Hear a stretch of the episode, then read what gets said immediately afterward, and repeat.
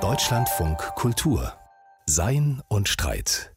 Heute mit Simone Miller und einer Sendung, die eine der gegenwärtigen Gretchenfragen stellt, nämlich gibt es den moralischen Kapitalismus? Schon allein, wenn wir eine Woche Urlaub planen, beschäftigen uns Fragen wie, ist es in Ordnung, wenn ich für fünf Tage auf eine griechische Insel fliege? Macht es irgendwas besser, wenn ich dann fünf Euro für die Aufforstung eines Waldes spende? Sollten CO2-Emissionsrechte überhaupt gehandelt werden dürfen oder sollte es eine Flugobergrenze geben? Und das ist ja nur der Urlaub. Der Kapitalismus dagegen, der umfasst nahezu alle Lebensbereiche und stellt uns vor unzählige Fragen. Aber wer oder was entscheidet eigentlich darüber, was gehandelt werden darf und was nicht? Und ist der Kapitalismus selbst komplett ohne Moral? Woher kommt die Moral im Kapitalismus und worauf dürfen wir hoffen?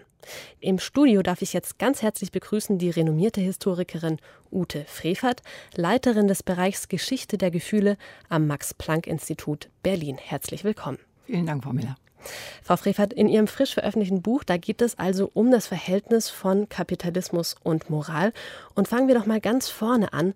Was, Frau Frevert, ist überhaupt der Kapitalismus? Das können wir in der Bibel nachschlagen. Nicht in der richtigen Bibel, sondern in der sogenannten Bibel des Kapitalismus, die Adam Smith 1776 geschrieben bzw. veröffentlicht hat.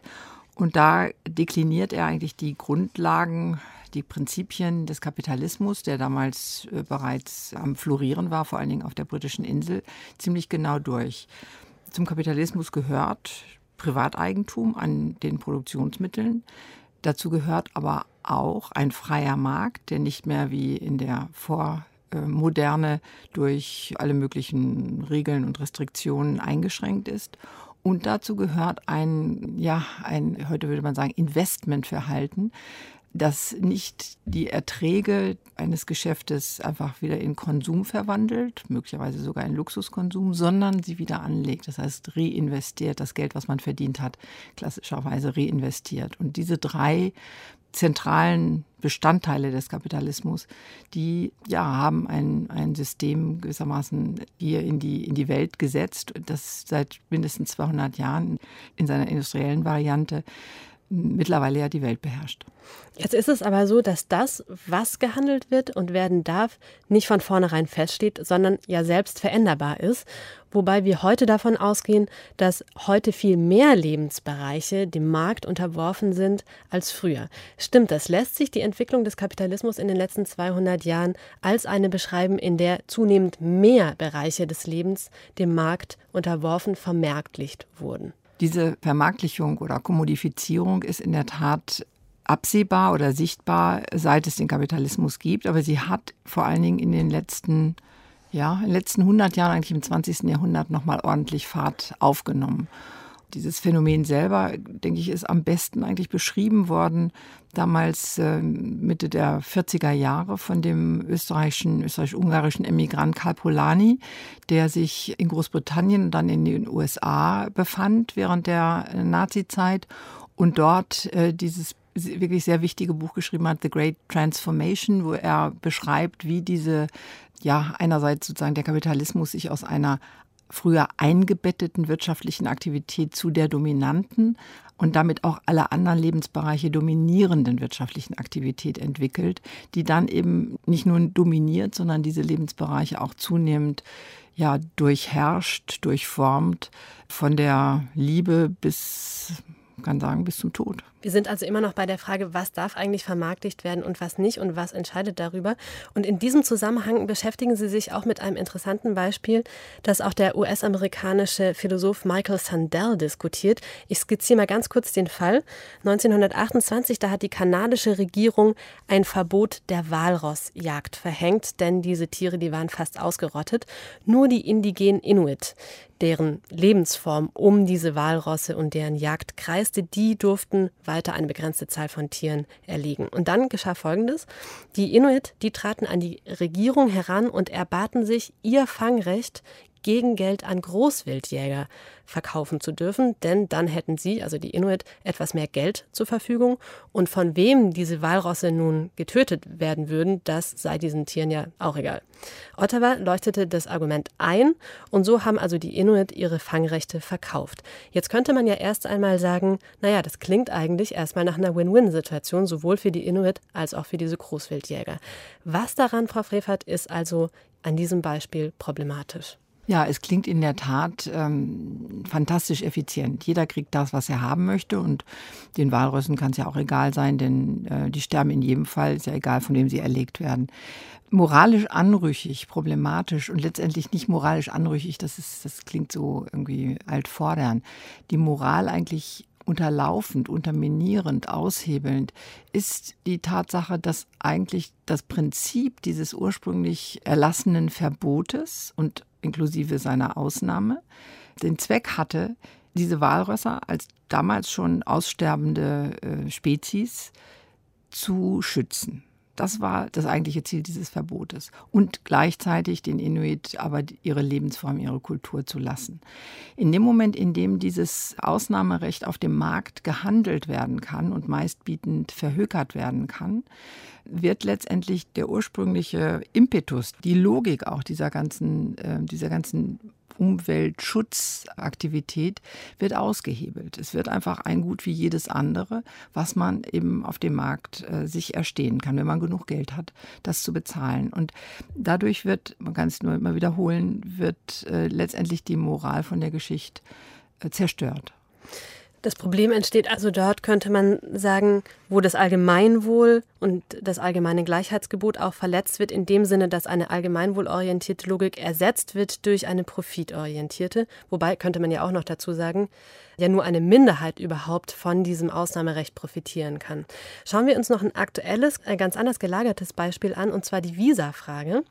Unter dem Namen Golden Visa oder auch Green Card ermöglichen es ja heute einige westliche Staaten, vor allem finanzstarken Ausländern, sich Staatsbürgerschaften zu kaufen, wohingegen die allermeisten armen Anwärterinnen auf Einbürgerungen eben draußen bleiben müssen.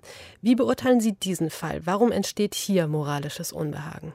Vor allen Dingen deswegen, weil eben der, der Umgang mit dieser Staatsbürgerschaft, mit dem Staatsbürgerschaftserwerb so unglaublich ungleich ist. Auf der einen Seite baut äh, Amerika und nicht nur Amerika Mauern, um äh, Einwanderer abzuhalten. Auf der anderen Seite diejenigen, die mit einem großen Scheckbuch kommen, beziehungsweise sich an bestimmte Regeln halten, die dürfen hinein. Also das sind sozusagen die guten Staatsbürger, obwohl letztendlich der, der Status des Staatsbürgers ja an ganz andere Dinge geknüpft ist. Der ist, wenn man sich die Immigrationsregeln auch in unserem Land anschaut, sollten die Leute die Sprache sprechen, sie sollten etwas über die Geschichte dieses Landes, in das sie eingebürgert werden wollen, wissen, äh, sie sollten irgendeine Art von auch innerer politischer, emotionaler Verbindung haben.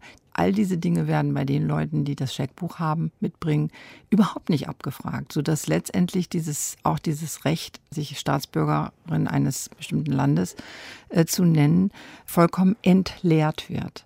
Das Gleiche könnte man sagen, das ist eines meiner Lieblingsbeispiele, wenn es um Pflichten geht, dass man sich äh, von Pflichten, die mit dieser Staatsbürgerschaft verbunden sind, äh, freikaufen kann. Das war eine lange, im 19. Jahrhundert eine lange Geschichte, lange Entwicklung der, der Militärpflicht. Also von Frankreich ausgehend durfte man, wenn man das Geld mitbrachte, äh, sich von seiner eigenen Verpflichtung Militär zwei, drei Jahre zu dienen, freikaufen, indem man einen anderen dafür bezahlte. Auch das könnte man sagen, ist total effizient. Der eine kriegt das Geld dafür, der andere gibt das Geld dafür. Aber letztendlich wird auch da das Prinzip, dass man mit dem Recht, Staatsbürger zu sein, auch bestimmte Pflichten eingeht, wird eben vollkommen ausgehebelt und damit letztendlich auch diese Staatsbürgerschaft moralisch entleert. Es wird eine Ware wie jeder andere, die man auf dem Markt kaufen kann. Jetzt haben wir also mehrere Beispiele gesehen, die zum einen zeigen, dass die Grenzen des Markts nicht fix sind und zum anderen, dass Ökonomisierungen, Vermarktlichungen die moralischen Grundlagen einer auf Freiheit und Gleichheit beruhenden Ordnung angreifen können. Was folgt nun aber daraus? Dass bestimmte Lebens- und auch Staatsbereiche aktiv vor dem Zugriff des Marktes geschützt werden müssen? Also bei dem letzten Beispiel, das wir behandelt haben, Staatsbürgerschaft, würde ich das sehr stark äh, bekräftigen. Ja, es darf nicht verhökert werden. Man darf die Staatsbürgerschaft nicht gegen Geld feilbieten und damit möglicherweise auch noch in einen Wettbewerb unter den Staaten, äh, die sich auf diese Weise finanzkräftige Bürger ins Land holen wollen, entfachen. Das ist ja etwas, was, was dann auch in das Vermögen von Staaten äh, gestellt wird, darüber zu entscheiden, machen, machen wir das oder machen wir das nicht. In vielen anderen Bereichen ist es letztendlich die freie Entscheidung jedes Einzelnen, sich an dieser Vermarktlichung entweder zu beteiligen oder auch nicht. Sehr, sehr kniffliges Beispiel ist die Prostitution. Also gibt man sich freiwillig sozusagen in diese, in dieses Verhältnis hinein und vermarktlicht damit sozusagen seinen Körper. Soll der Staat das verbieten?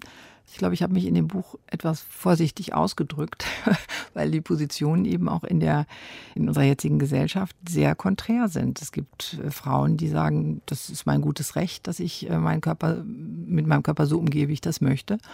Und ich fühle mich da nicht äh, ausgebeutet, unterdrückt und, und, und, versklavt gar.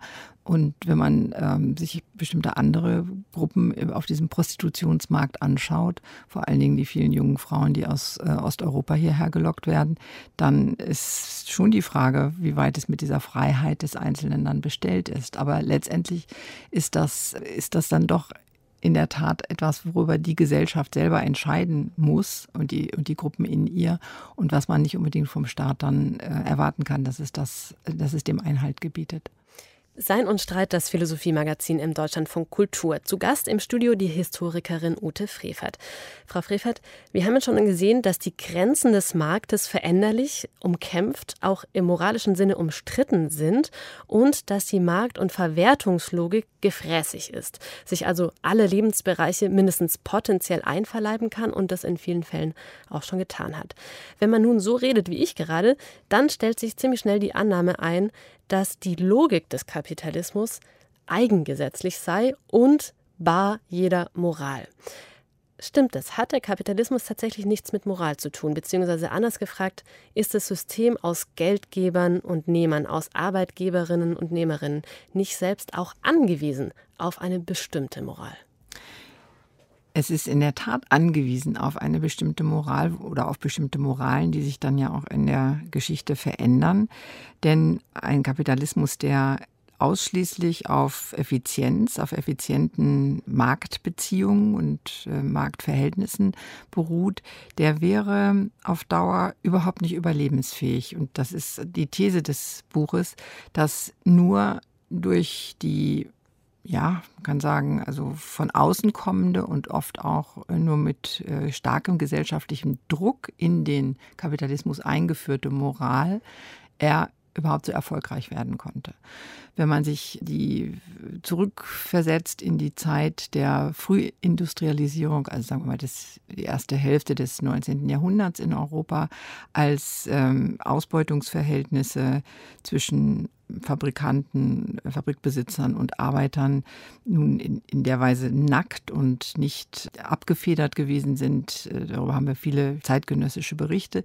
Dann sehen wir dort, dass eine solche Aus, ein solches Ausbeutungsverhältnis, wie es in diesem reinen Geldverhältnis, was Karl Marx und Friedrich Engels ja in diesem kommunistischen Manifest 1848 sehr schön beschrieben haben, dass die auf Dauer letztendlich die Grundlage des Kapitalismus, nämlich die Verfügung auch über Arbeitskraft, eine Arbeitskraft, immer wieder nachwächst und die dann ausbeutbar ist, letztendlich zunichte macht. Das heißt, wenn man so ein bisschen funktional argumentieren würde, der Kapitalismus braucht diese moralische, den moralischen Überbau oder auch den, man kann sagen, den moralischen Unterbau. Er braucht den Widerstand der Arbeiterbewegung. Er braucht ja auch den, sagen, die Hilfeleistung, die Reparaturbetriebe der privaten Philanthropie. Er braucht den Sozialstaat, um überhaupt überleben zu können und sich immer wieder neu regenerieren zu können.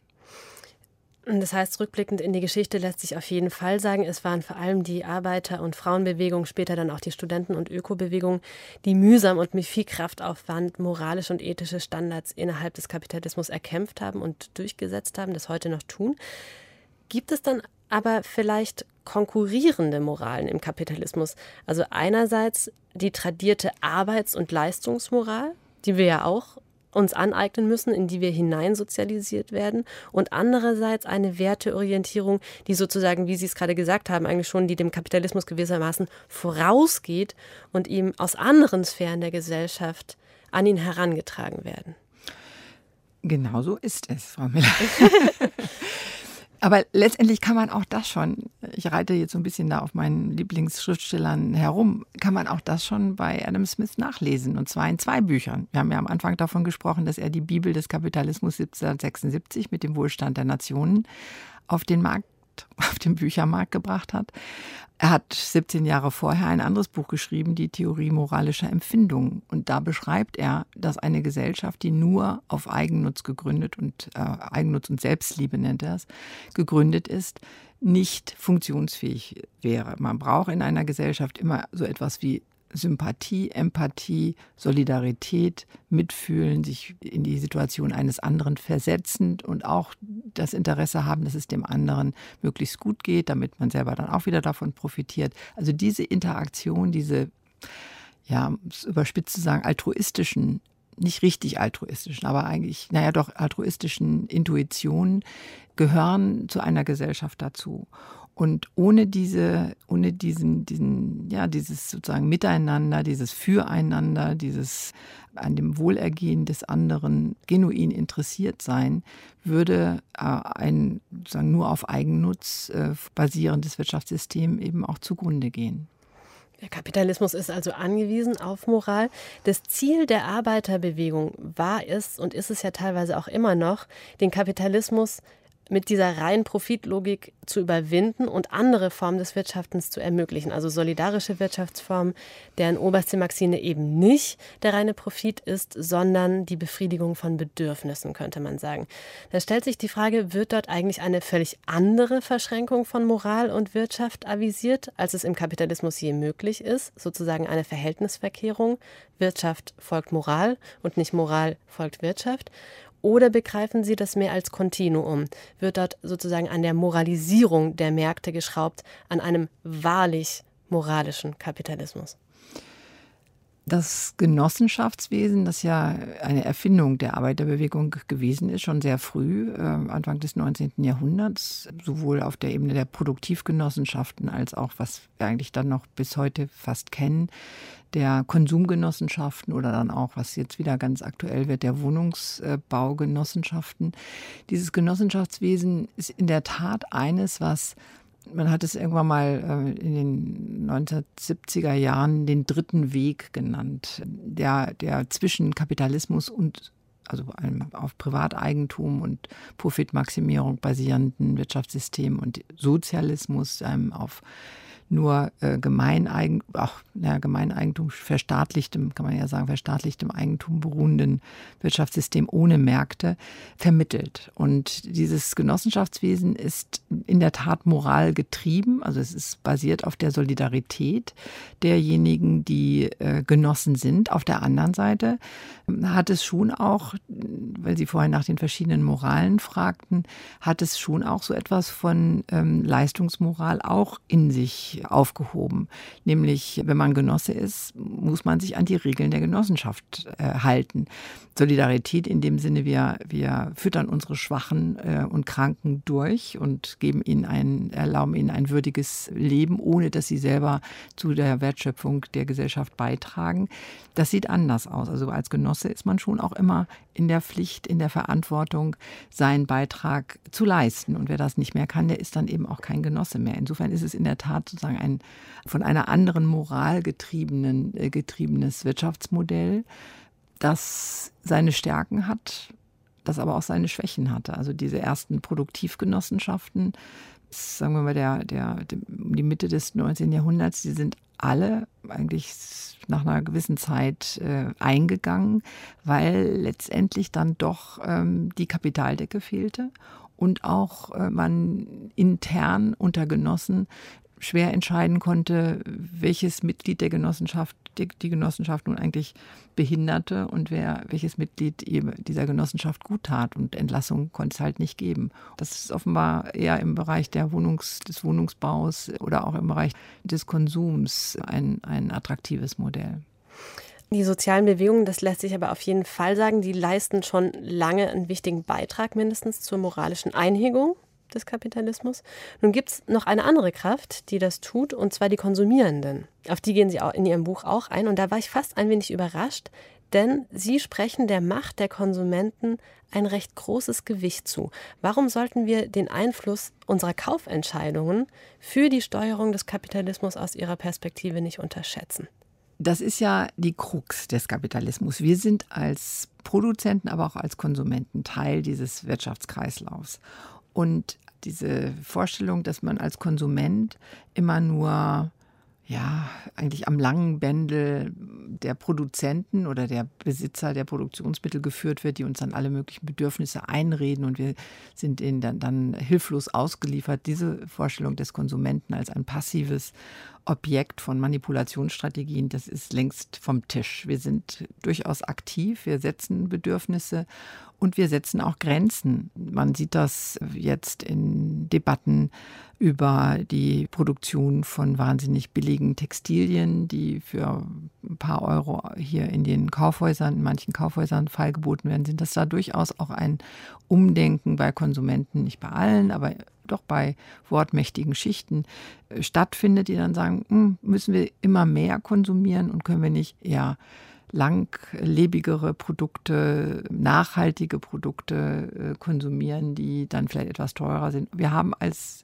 als Konsumenten die Entscheidungsmacht, was wir konsumieren wollen und damit letztendlich auch eine gewisse Macht, wie dieses, was wir konsumieren wollen, hergestellt wird. Ich will das aber auch nicht übertreiben. Man findet finde ich im Moment gerade bei, bei sehr jungen Leuten, die sich ja jetzt wunderbarerweise auch sehr stark an, an gesellschaftlichen ähm, Prozessen beteiligen, Stichwort Fridays for Future, bei denen findet man, das finde ich einer, einerseits sehr sympathisch, andererseits aber auch ein bisschen zu idealistisch, findet man die Vorstellung, naja, wenn wir alle jetzt, und alle werden es nie sein, daran arbeiten, dass wir weniger Müll produzieren, dass wir weniger Kleidung kaufen, dass wir ähm, nicht mehr, wir hatten das am Anfang auch gesagt, nicht mehr fliegen, dass wir, ähm, oder wenn wir fliegen, zahlen wir eine Abgabe und beteiligen uns an diesem amoralischen Ablasshandel.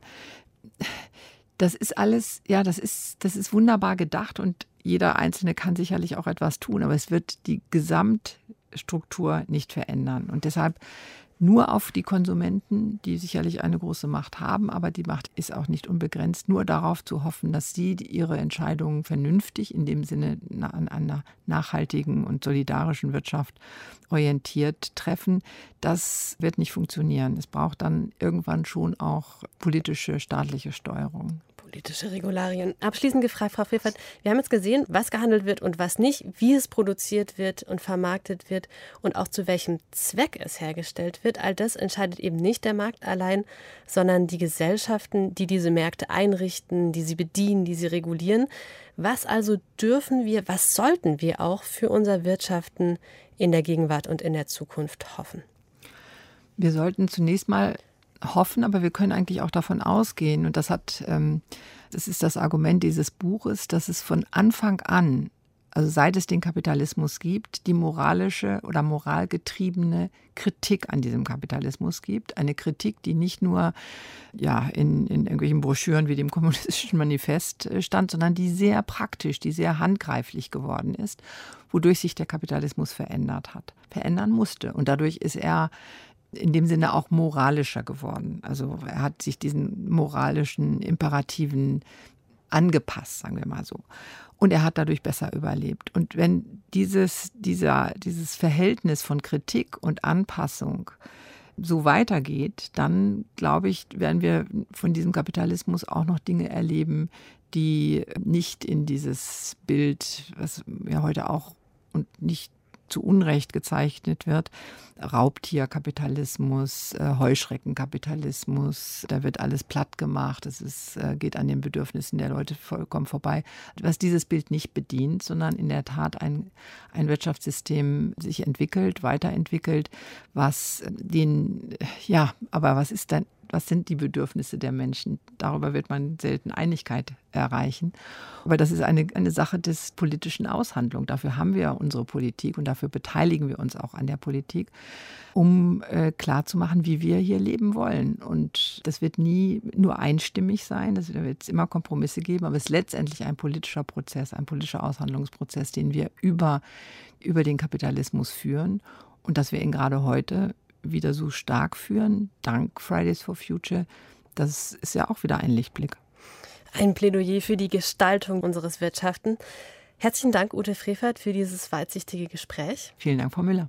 Und wenn Sie jetzt noch mehr zum Thema lesen möchten, dann greifen Sie doch zu Ute Freverts Buch Kapitalismus, Märkte und Moral heißt es und ist jüngst erschienen im Residenzverlag. Wie hängen Kapitalismus und Moral zusammen? Darüber haben wir gerade nachgedacht.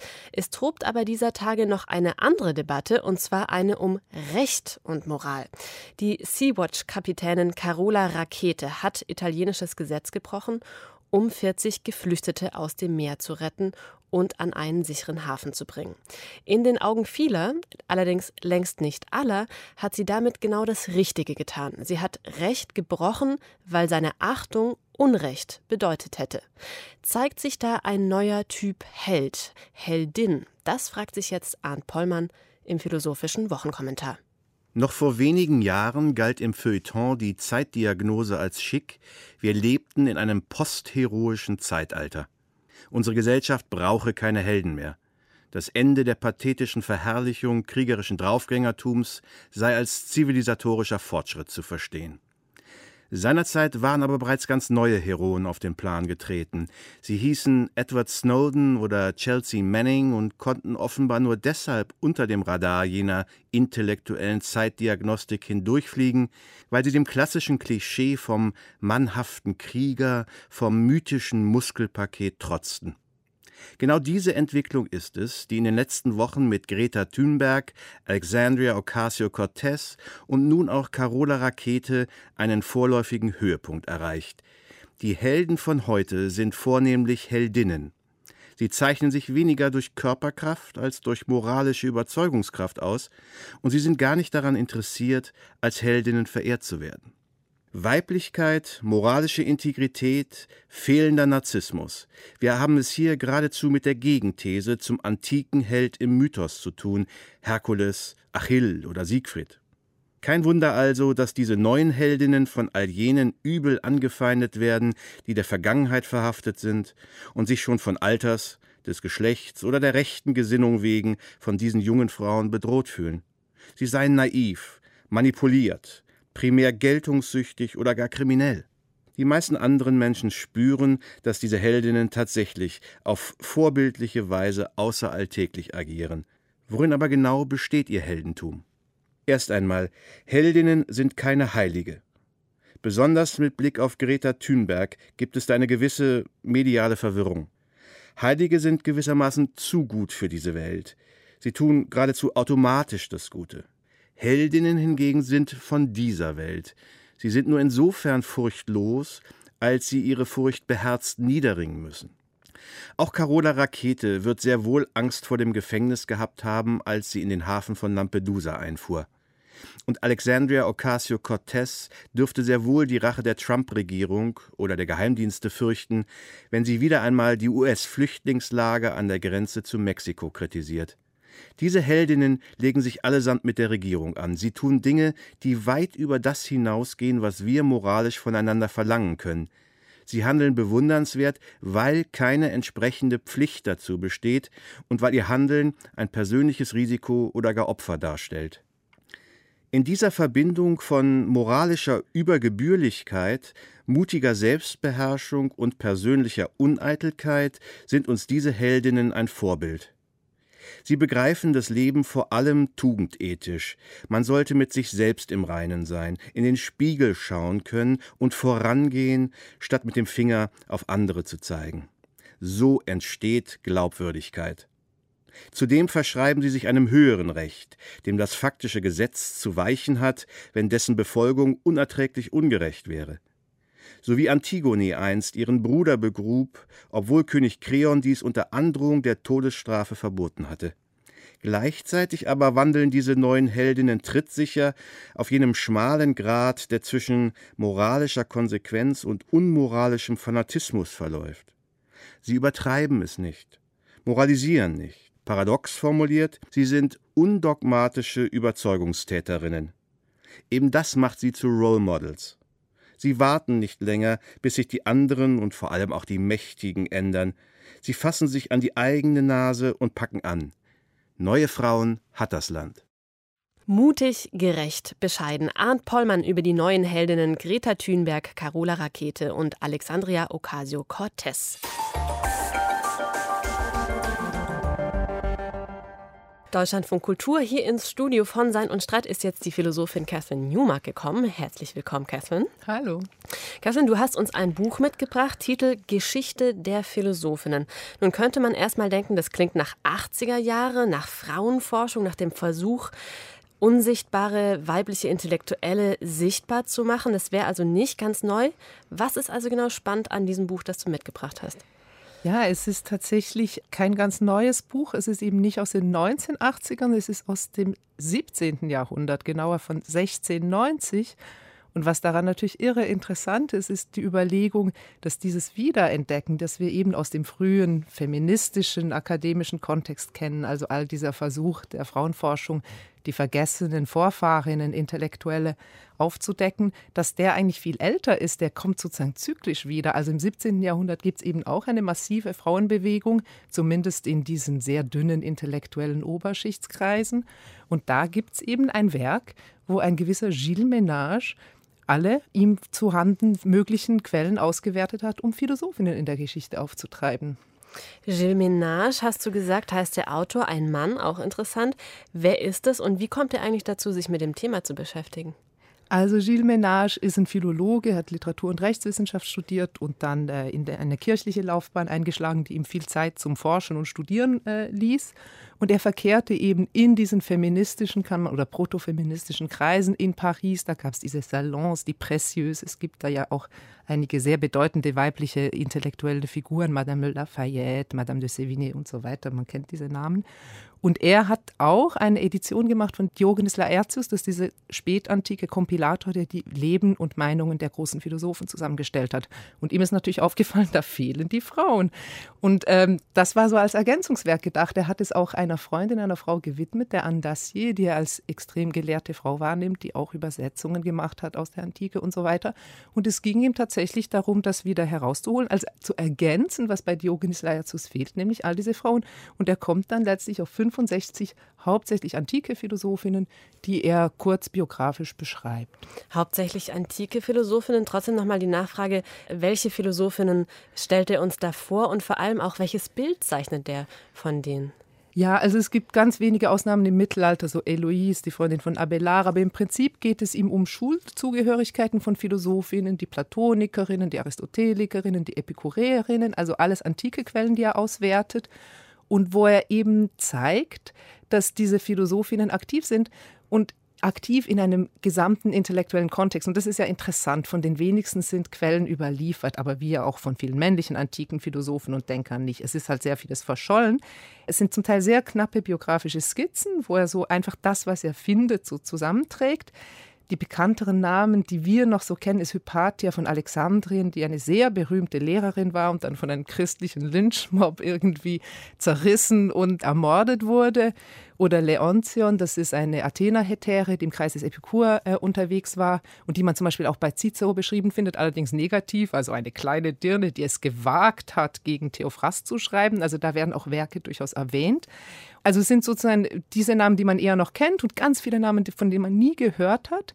Und das Bild, was entsteht, ist eben, es sind oft Töchter, Mütter, Ehefrauen von Philosophen, aber auch Berufsphilosophinnen eigener Natur, die eben tatsächlich in gewisser Weise an dieser Republik der Lettres, an diesem gesamten intellektuellen Kontext mitwirken, also Philosophie als Gespräch, als Diskussionskontext. Und das muss man sich vielleicht erinnern, wenn man über Frauen in der Philosophie nachdenkt.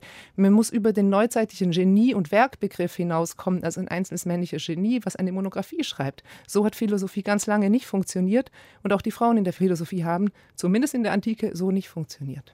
Sehr spannend. Jetzt müssen wir zum Schluss noch fragen, für wen ist dieses Buch eigentlich interessant? An wen richtet es sich?